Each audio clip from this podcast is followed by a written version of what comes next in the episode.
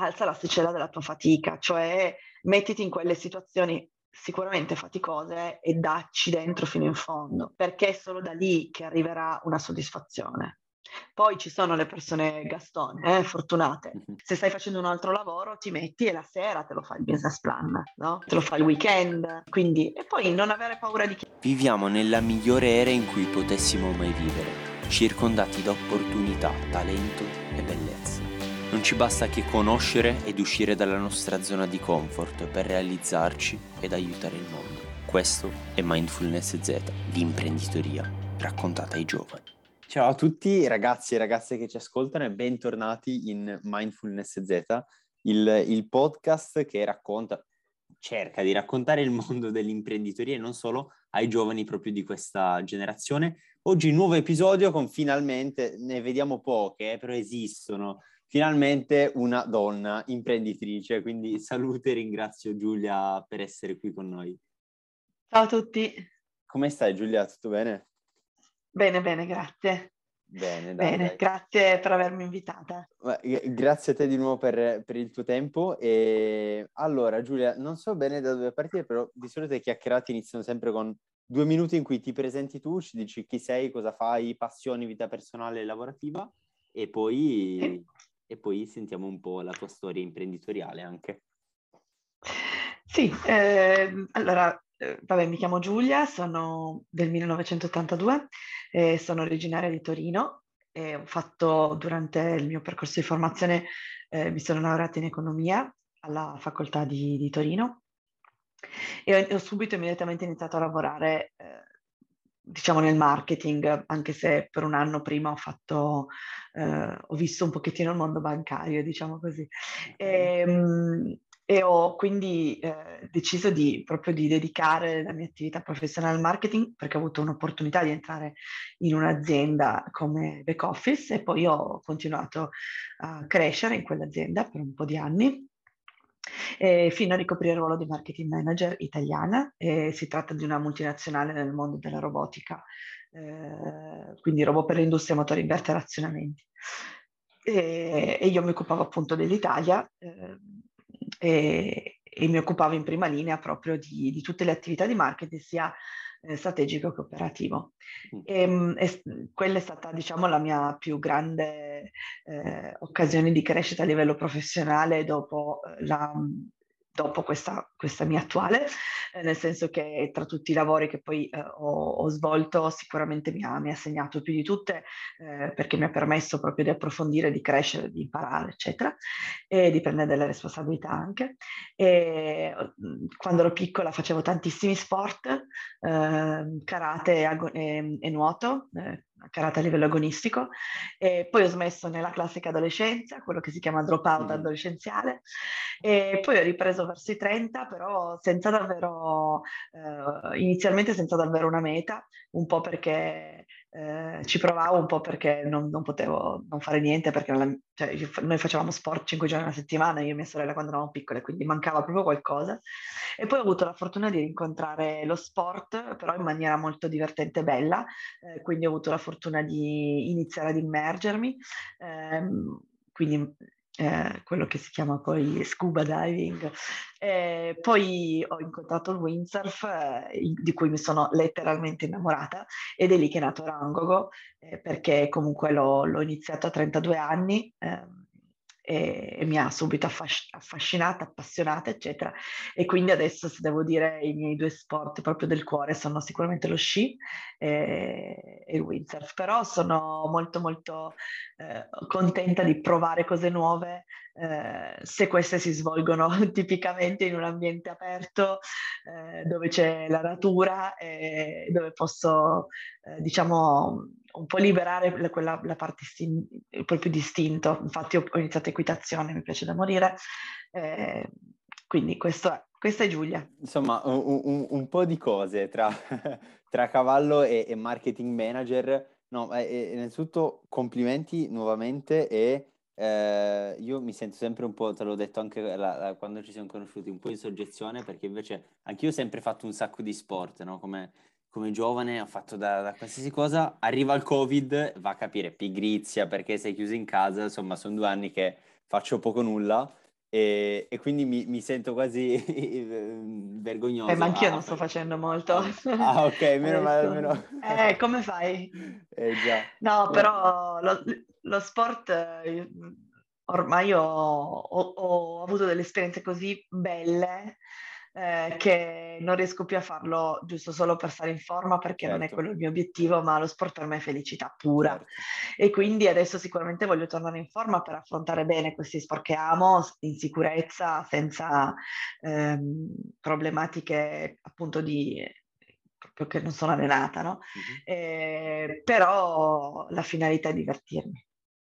verissimo e sono son profondamente convinto che la, la, passione e il divertimento alla fine sia, sia quella forza motrice che, che, che, poi ti faccia piacere sì. lo sport, come qualsiasi attività che possa essere faticosa vista dall'esterno. Ma ascolta, diamo un attimo di, di, di, appiglio, perché magari chi ci ascolta dice no, bello tutto, ma uh, un, un, podcast di sport, co- cosa c'entra? No? Quindi cos'è Orangogo e soprattutto perché nasce? Perché io mi ricordo di, di, di, quella storia che mi hai raccontato la volta scorsa, del proprio il momento in cui è nata l'idea dell'Orangog e quindi il purpose, no? in cui tutto ha trovato sì. un po' un fit. Raccontaci. All- allora, è nata eh, effettivamente su una tavola da windsurf, quindi quello è stato diciamo un po' l'inizio ed è nato da una, una, proprio un'esperienza personale eh, che mi ha permesso di rilevare un, un, buco di mercato. Sono, poi tante idee nascono in questa maniera, eh, nascono proprio da un, un'esigenza, cioè io sono stata la prima ad avvertire questa esigenza che poi è avvertita da tante altre persone, però sono stata forse, cioè la prima nel senso, non sicuramente la prima ad avvertirla, ma poi a trovare una soluzione e metterla in pratica, perché sicuramente tante altre persone ci, hanno pensato prima e ne ho testimonianza continua perché un sacco di persone mi dicono anche io ci avevo pensato. Mm-hmm. E, e, e che cosa è successo? Che appunto mi trovavo sulla tavola da windsurf e ho, ho preso la mia prima planata, cosa che eh, è una, una, sensazione indescrivibile, eh, che in questo momento, t- talmente tanto tempo che non ci vado, quasi non mi ricordo più come si fa, e, ehm, e praticamente eh, è quel momento dove prendi diciamo il vento in una maniera eh, così eh, in maniera giusta, di modo che in pratica ti, ti senti un po' sollevare e ehm, fai quel classico rumore delle moto d'acqua, no? Mm-hmm. Quando planano sull'acqua. Okay.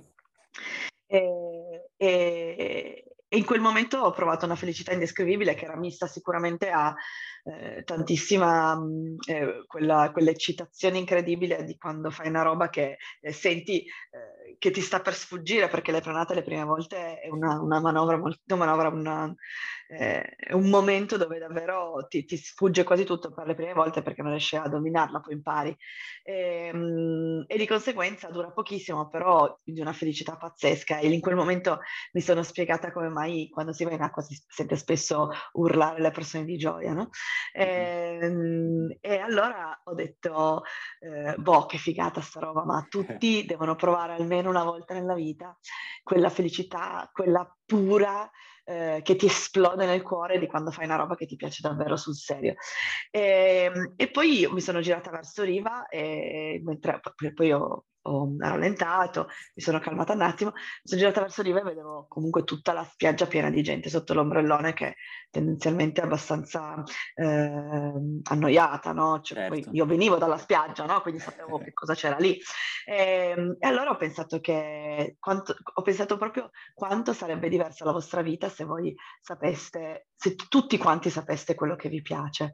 Eh, qualcuno lo sa, qualcuno no. E, ehm, e quindi lì ho iniziato a pensare come fare sì che le persone siano messe nella condizione di poter innanzitutto scoprire tutte le opportunità che ci sono intorno a sé. Eh, perché comunque, perché io il windsurf non l'ave- l'avevo iniziato a 32 anni, no? Perché non ho mai avuto il, il coraggio eh, di approcciarlo, no? Non ho mai avuto nessuno che mi dicesse guarda che è una figata mostruosa e, ehm, e forse di capire le emozioni che ci sono dietro il windsurf. E, e poi anche banalmente di approcciare organizzarsi logisticamente, quindi dove fare un corso, quando, no? E, e, questo è un problema. Cioè, spesso sono informazioni, che... scusi, interrompo, ma ehm, dici bene, cioè spesso quando si parla di sport uno viene in mente no, calcio, nuoto, basket e quelli più famosi. E che, che vanno benissimo, sono soggettivi, ma in realtà ne esistono tantissimi altri che sono tanto belli, se non di più, ma sconosciuti o sembrano quelle cose strane tipo surf, e vabbè, surf lo, lo fa in California sulle onde, no? E invece non è detto. Eh, invece non ho detto, ma ti dirò di più, in verità anche gli sport più comuni, tu hai citato il basket, per me il basket non è mai stato all'interno delle mie scelte perché familiarmente non ho mai avuto, come dire, un po' la, mh, l'indirizzamento verso certo. quello sport e quindi, va bene, non sono alta, quindi sicuramente non sarebbe stata una mia scelta, però è sempre stato fuori, non so come dire, Un'altra, certo. per esempio, è atletica. Eh, atletica penso che avrei comunque potuto fare bene in det- un determinato ramo di atletica, perché comunque fisicamente mm, riuscivo abbastanza, quando per esempio avevamo provato un po' a scuola, riuscivo bene, però ness- nessuno ha mai pensato di dirmi iscriviti in un corso di atletica, c'è un corso di atletica lì che si può fare questo, no? E quindi andavi, quando, soprattutto quando eravamo piccoli, andavamo su che cosa fa il tuo vicino di banco, certo. cosa ti consiglia il medico, eh, cosa i tuoi genitori hanno certo. come esperienza personale. Cose più vicino a casa personale. o quello che conosci, però sì. Esatto. E poi un pochettino cosa si vede in televisione, però quello ancora un po'. Quindi sapere davvero tutto quello che hai attorno a te e riuscire a scegliere sulla base di quello che è la tua propensione personale, diciamo che era un po', era un, era un po' precluso perché appunto i metodi di ricerca tradizionali eh, vanno, so, si concentrano su quello che è, è fatto dalla, dalla, massa di persone che sta tornata in quel momento, no? quindi certo. fanno tutti danza, fanno tutti calcio, fanno tutti, eh, che ne so, pallavolo, no?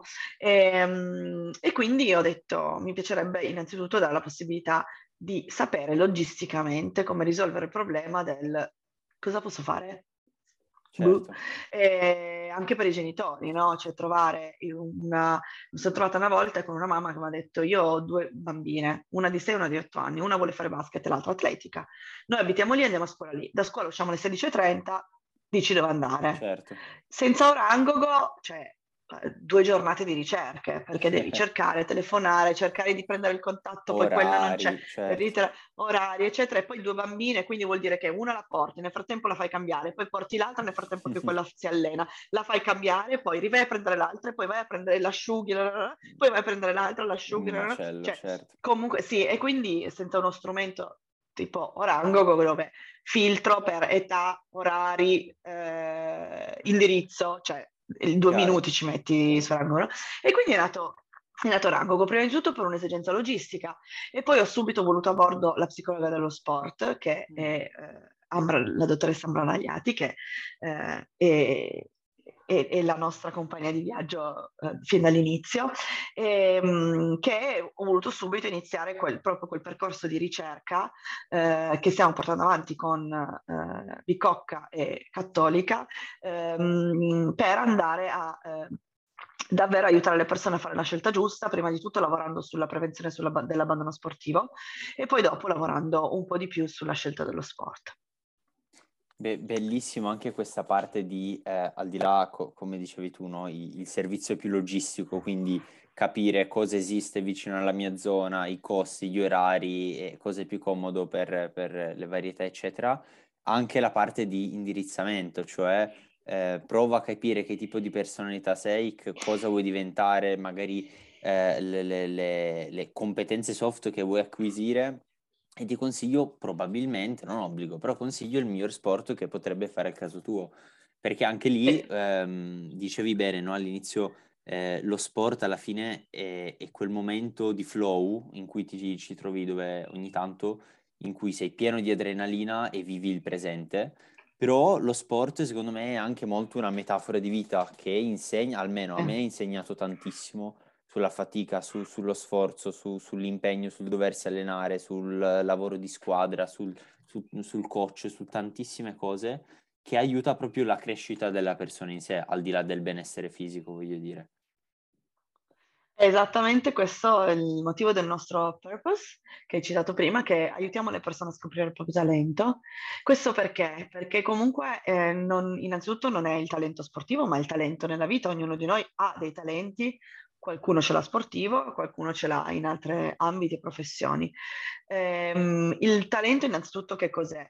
Non è certamente solo quello che ti piace fare e non è certamente solo quello in cui sei dannatamente bravo ma che non, non hai intenzione di fare, no? che non alleni. Il talento è quel qualche cosa che banalmente ti può dare un futuro, cioè qualcosa, un, diciamo l'unione tra i due insiemi, quello che sai fare, quello che ti piace fare, quella parte di intersezione ehm, c'è eh, il talento, che però non è una benedizione e basta, eh, certo. bisogna allenarlo. Eh, certo. allora, proprio nel, quando trovi lo sport giusto, eh, dove eh, sei motivato, eh, perché poi è questione di motivazione, a, eh, a, a porti anche un, un, percorso di crescita all'interno di quello sport, che sia il fatto di fare delle gare, di crescere nella squadra, di raggiungere un determinato livello, fare una determinata qualsiasi tecnica, certo. eccetera, eccetera, ti permette di ehm, mettere in campo eh, tutte quelle ehm, abilità eh, e di apprendere come dosarle nella tua vita e allenarle che ti servono per imparare a essere un, bu- un buon un buon medico, un buon avvocato, un buon parrucchiere, un ottimo, eh, un ottimo anche un'ottima mamma, certo. una, sì, una, certo. una, un buon compagno, un buon amico, eccetera, perché ti insegna le qualità come appunto quelle che citavi tu, la costanza, l'impegno, la tenacia, la motivazione, la, la capacità di leadership, che non vuol dire che tu devi essere il capo, ma vuol dire il sapersi ehm, leadership e cooperazione proprio, quindi saper stare all'interno della società, eh, il, il, neanche a dirlo rispetto per l'avversario, eh, perché è fatto di vittorie e sconfitte, cioè ogni, dietro ogni vittoria ci sono un milione di sconfitte, tu per arrivare alla vittoria devi saper eh, devi sapere imparare dalla perdita, devi, eh, dalla, dalla, sconfitta, devi rialzarti, devi rimotivarti, come si dice, sette volte a terra, otto volte in piedi. Certo. Eh, di conseguenza ehm, la, la, lo sport, quando, soprattutto quando ti poni un obiettivo ambizioso. È un po' come quel discorso di, di Kennedy sulla, si chiama The Moon Speech, per il discorso di quando ha annunciato che si, sare, saremmo andati sulla Luna, no? Sì. Dice, abbiamo deciso di andare sulla Luna non perché era, è una, qualche cosa di normale o di scontato, ma perché è, ar, è ardito. Certo. Non è solo hard in termini di duro, ma è ardito certo. e il fatto di porci quell'obiettivo ci metterà nella condizione di tirar fuori qualcosa che una situazione normale non ci richiederebbe di tirar fuori ed è certo. il meglio di noi e ci permette di diventare delle persone migliori. Bellissimo, bellissima riflessione e, e filosofia che sicuramente ci portiamo dietro in generale, l'ambire in alto per, per, per puntare al massimo e tirare i, il meglio fuori di noi. Ma senti, invece volevo chiederti un po' la storia di Rongogo, quindi nasce in che anno e poi come sono 2017. stati poi 2017 sì. e gli sviluppi? Nasce nel 2017. Adesso ho visto che siete, mi sembra, 25 persone, comunque uh, uh, sì, un bel sì. po' nel team. Una ventina. Sì. Allora, è nata nel 2017, il primo anno è stato molto di back office, a fine del 2017 abbiamo lanciato Orangogo come piattaforma, diverso rispetto ad adesso, non, mm-hmm. ovviamente si è evoluto tanto nel tempo. Eh, nel 2018 ci siamo concentrati sull'adesione delle società sportive e abbiamo avuto immediatamente un bellissimo boom, questo perché comunque partiva da una considerazione molto mh, empirica, eh, cioè me dentro l'associazione sportiva che vedevo eh, che dico ma perché si devono preoccupare di eh, praticamente diventare esperti di marketing digitale, eh, quindi raccogliere, cioè fare proprio la, la, campagna iscrizioni, farsi conoscere, eccetera, quando in verità dovrebbero limitarsi a insegnare proprio sport, perché non sono dei digital marketer, non sono degli esperti in comunicazione, no? E, ehm, e, e, quindi vedevo che perdevano un sacco di tempo dietro a questo e dietro anche alla gestione burocratica. E, e io che sono una persona estremamente, come dire, creativa in termini di, di cose di tutti i giorni, ehm, ho subito pensato a come avrei potuto risolvere questo, sprecare troppo tempo dietro a cose che non sono il tuo, ehm, non sono il, il, tuo talento, ma il tuo talento è eh, insegnare sport e trasmettere la tua passione, quello devi certo. fare, devi sprecare pochissimo tempo a fare il resto e lasciarlo fare a chi lo sa fare, solo che il problema è che una, ogni associazione sportiva non ha sicuramente le risorse economiche per pagare un'agenzia di comunicazione e di conseguenza eh, nemmeno per farsi costruire il software più wow. E di conseguenza ho detto il digitale lo può fare, lo può fare solo un approccio digitale, quindi scalabile, eh, dove noi facciamo la parte di ehm, creazione di una piattaforma, mantenimento, mantenimento tecnologico, gli permettiamo di aggiornarlo in maniera semplice, che non bisogna dover modificare un sito, basta rispondere a delle domande in pratica, no? Uh-huh. Ehm, a prova di non, non, digital, non so come dire. Certo, e certo, noi ci occupiamo anche delle loro campagne di marketing o comunque di attività di visibilità per permettergli di ampliare la base della propria associazione senza dover diventare degli esperti di marketing digitale. E quindi è nato eh, adesione società sportiva 2018-2019 abbiamo iniziato a dare la possibilità di eh, ricevere pagamenti di, eh, digitali tramite la piattaforma. Eh, nel 2020 abbiamo iniziato a lanciare i nostri servizi di eh, marketing digitale e, di, eh, e, le funzionalità avanzate del nostro software gestionale. Ehm, è arrivata la pandemia, quindi diciamo che non è stato proprio l'anno più felice del secolo, però l'abbiamo sfruttato per fare delle bellissime partnership, oltre a portare avanti sicuramente un, contatti con le nostre associazioni certo. sportive, però è stato un anno davvero molto difficile e complicato, ehm, ma abbiamo migliorato la nostra piattaforma tantissimo in quell'anno lì, ehm, abbiamo appunto lavorato con le partnership, con i welfare per esempio, eh, proprio per dare una maggiore platea a tutte le nostre associazioni sportive, abbiamo lavorato sul posizionamento del sito sui motori di ricerca, adesso abbiamo eh, eh, centinaia di migliaia di ricerche organiche, quindi persone che vanno su Google e trovano i corsi su Orangogo perché Orangogo è posizionato eh, ovviamente non di tutte le parole chiave, la, certo. combinazione sport più località in Italia sono 2 milioni e 100, quindi ci metteremo ancora un po', però una buona parte, eh, soprattutto dove ci sono corsi, ehm, sono già posizionate. Eh, ad oggi siamo in 23.000 associazioni, associazioni e società sportive d'Italia che hanno creato il loro profilo ehm, e alcune di queste usano regolarmente Orangogo per ehm, eh, ricevere iscrizioni, per incamerare proprio eh, le, la gestione delle, delle, iscrizioni, tutto digitalmente. Noi abbiamo una gestione che è one click, quindi la società sportiva non deve più inserire un'anagrafica, mm, non deve più certo. inserire una, una, spesa, cioè una, scusami, un incasso, non deve più inser- creare una, una, ricevuta, non deve più eh, creare un elenco soci, è tutto fatto con un unico clic. Di conseguenza ehm, questo è dove siamo adesso. Eh, e, ed è per me un grandissimo orgoglio sapere che anche comunque questi ultimi due anni eh, siamo cresciuti molto nonostante eh, tutte le problematiche. un periodo difficilissimo. Eh, sì. In, in, particolare lo scorso anno siamo cresciuti tantissimo sui centri estivi, ma proprio tanto, su cui noi siamo davvero posizionati bene, eh, centri estivi sportivi ovviamente. E, um, questo ci ha, ci ha, permesso di consolidare ancora di più questa parte che il centro estivo è molto importante per un bambino. Spesso è l'occasione sì, spesso per l'occasione per scoprire qualcosa di diverso rispetto a quello che fa a scuola. Certo. Eh, centri sportivi fanno divertire da matti i bambini e ce ne sono alcuni dove davvero cioè non vogliono più andare via. E, ehm, e, quindi sono un'occasione irripetibile eh, per, per, i bambini e per le famiglie di far certo. fare qualcosa di estremamente costruttivo, divertente è utile ai propri mimi. Poi ce ne sono anche in inglese, sportivi in inglese, tipo mille, c'è un mille combinazioni. Sì. In inglese, sì, cioè ce ne, ce ne sono cioè, che andrei io, ce n'è che accendi il fuoco, cioè no, certo. delle robe bellissime, bellissime. Bellissime. No, per, e, e, giustamente dicevi tu, è molto importante secondo me fare entrare questa cultura eh, sin, dai, sin, sin, dalla piccola età, no? da quando si è bambini, perché è un qualcosa che poi ti rimane per tutta la vita, ma cui devi essere eh, no, non abituato, ma devi in qualche modo sì, inconsciamente abituato, devi prenderla come un'abitudine, quello, quella, quella, dello sport. Senti, invece volevo farti una domanda più, più personale.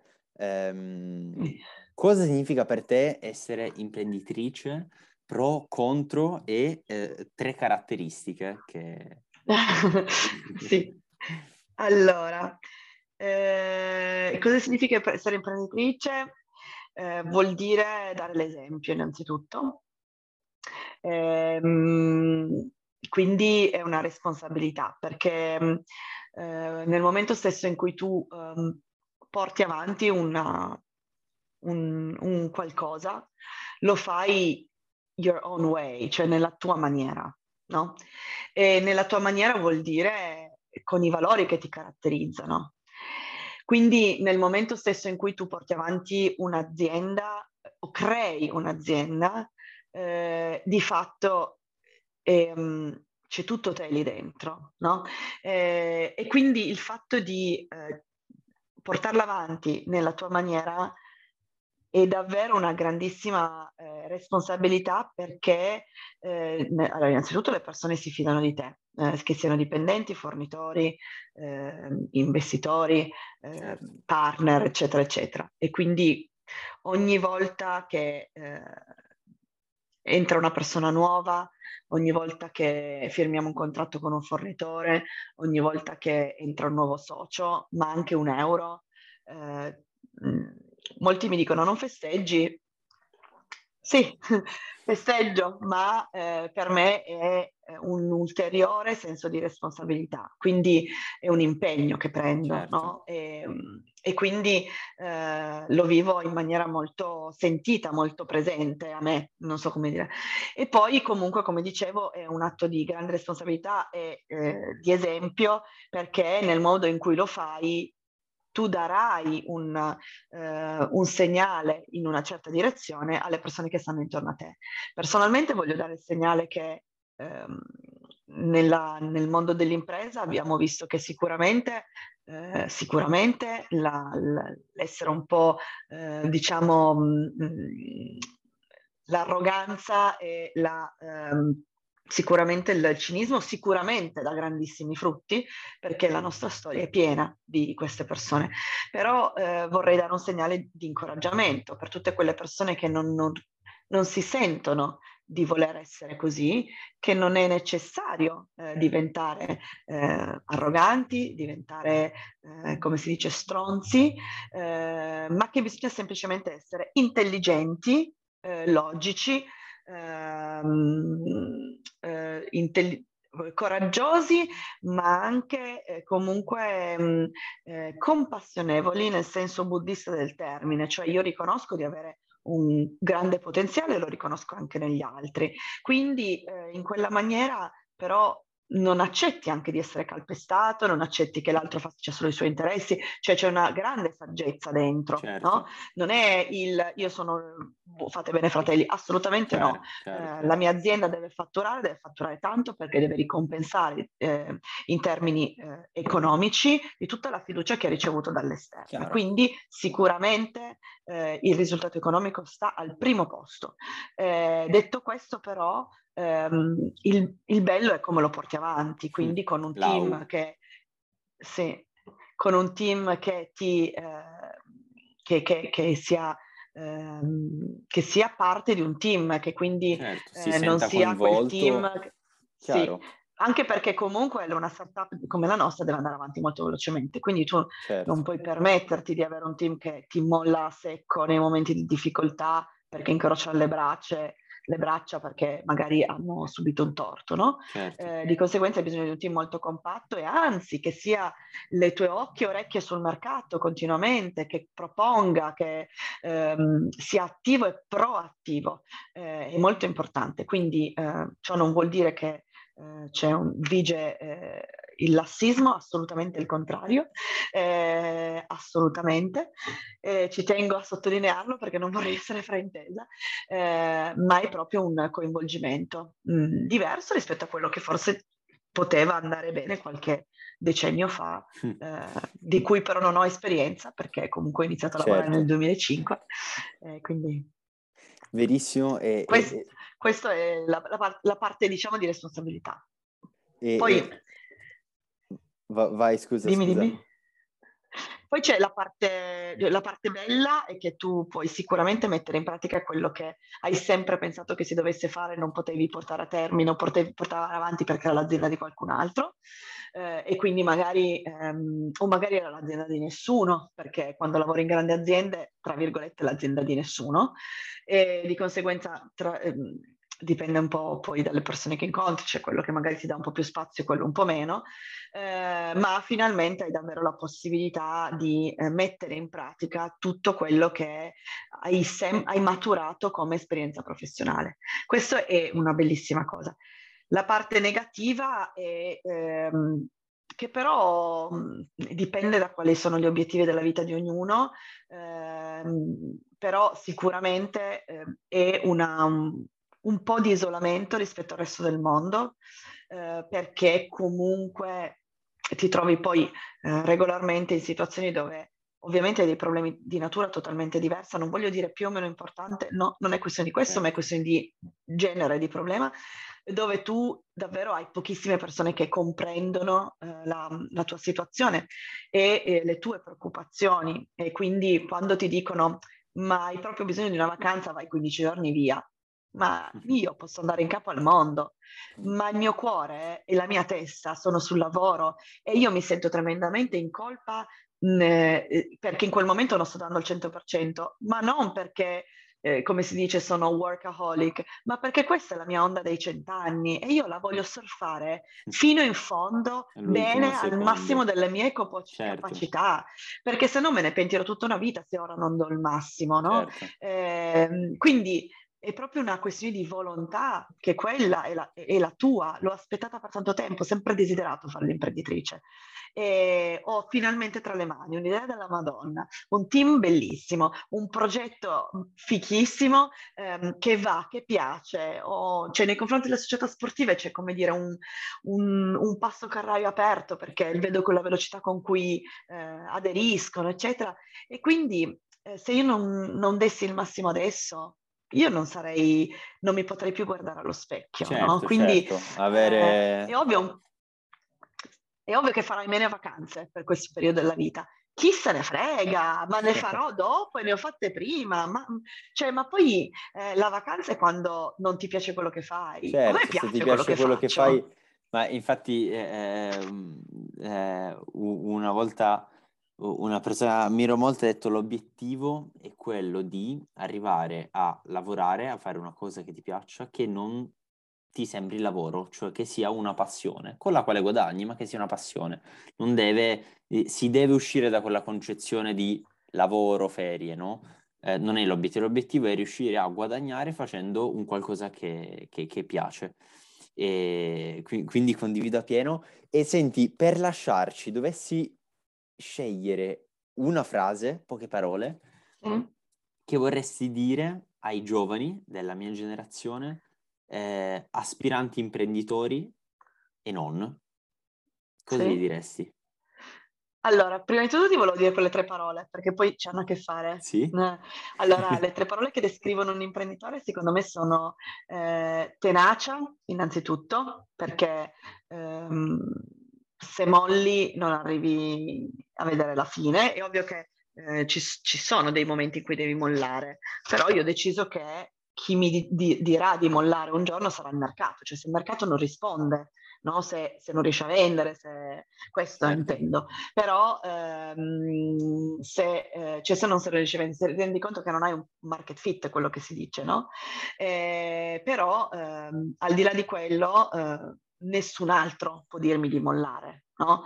Eh, e nemmeno in momenti più difficili. Quindi eh, la tenacia è la prima regola.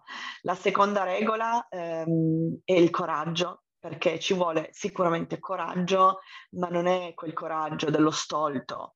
Eh, tra l'altro noi donne a livello imprenditoriale e, e abbiamo, siamo, siamo, diversi nell'approccio rispetto agli uomini, eh, ma eh, che cos'è che ci differenzia? Che le donne hanno una percezione del rischio complessa, si chiama.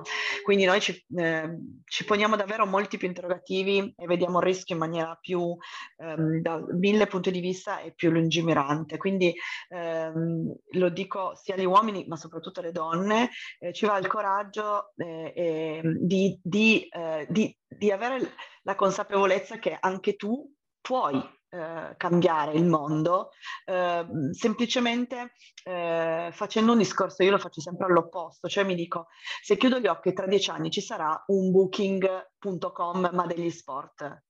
Certo che ci sarà. Cioè, non c'è neanche da chiederselo. Certo. E di conseguenza chiunque attraverserà il, il, il, il, problema che stai affrontando tu. Quindi datti una mossa e fallo, perché non tu? No? E la, il terzo è la visione, cioè ehm, il coraggio senza visione è un coraggio che va nella direzione sbagliata. La visione è quella cosa che c'è nella, nello stomaco e nella testa di un imprenditore eh, che vede dove si sta andando e lo sente. E non so se avete presente come senso dell'orientamento, cioè io cammino per strada, magari non conosco la strada, ma so che devo andare di là per tornare a casa, certo. no? E, lo senti, non, non, sai, non, non, sai, dire per che cosa è che te lo fa dire, ma lo senti. La certo. stessa cosa, secondo me, l'imprenditore deve, deve nutrire e coltivare quella visione eh, che con quel coraggio ti permette di fare. Allora, qual è eh, il, l'incoraggiamento? Allora, mh, mm, eh, innanzitutto di accettare qualsiasi lavoro e di farlo al massimo delle proprie capacità, eh, perché molti stanno ad aspettare l'occasione, no? Eh, invece in verità le idee ti vengono lavorando. Eh, a me le idee vengono facendo, non è stando a casa a pensare. Quindi buttarsi in qualsiasi situazione, una mente eh, visionaria riuscirà a vedere in qualsiasi settore un'opportunità perché ci sarà un problema e lì ci sarà un'opportunità. Eh, quindi il primo, il primo, consiglio è quello di eh, davvero lavorare intensamente e duramente in qualsiasi posto gli, si venga data l'opportunità di lavorare anche a gratis all'inizio, uh-huh. ehm, ma di, di, di, impegnarsi e uscire sempre che hai fatto una figura della Madonna. Eh, questa è la prima cosa. La seconda cosa è, come si dice, come, eh, questo lo dice Moro, un alpinista, e dice alza l'asticella della tua fatica, eh, cioè ehm, quello che ehm, il sabato no, eh, la domenica no, eh, devo andare in ferie, eh, che ne so, è troppo lontano, no. Cioè, o lo vuoi fare o non lo vuoi fare. Certo, finito. Quindi sì, eh, non vuol dire lavoro anche di notte tutte le notti, no? Perché per me il sonno è la, il primo elemento per far funzionare il mio cervello. Però ehm, sicuramente alza l'asticella della tua fatica, cioè mettiti in quelle situazioni sicuramente faticose e dacci dentro fino in fondo, perché è solo da lì che arriverà una soddisfazione.